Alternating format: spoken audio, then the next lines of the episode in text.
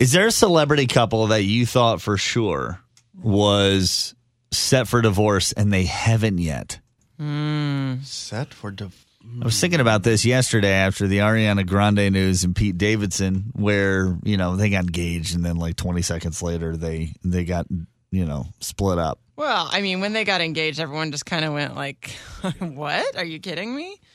Just a strange couple, I think.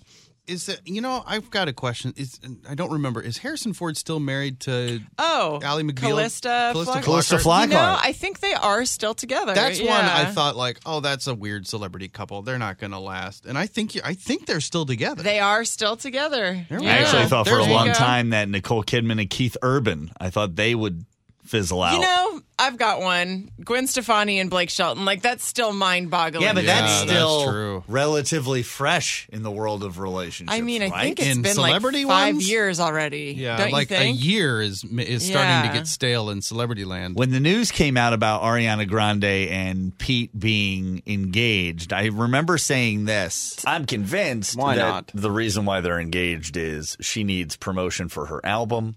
Uh, or he's going to be doing something that they need to promote. I Oh, bet you it's think a this is fake, publicity? it's a fake engagement, All about love.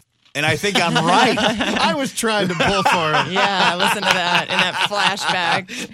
Brando's the true believer. yeah, that's right. They look so cute together. They both have huge. the same lips. guy who Yes. said yesterday in a meeting that he was upset at his wife for ruining his vacation is all about love, right? That's my vacation. That's different.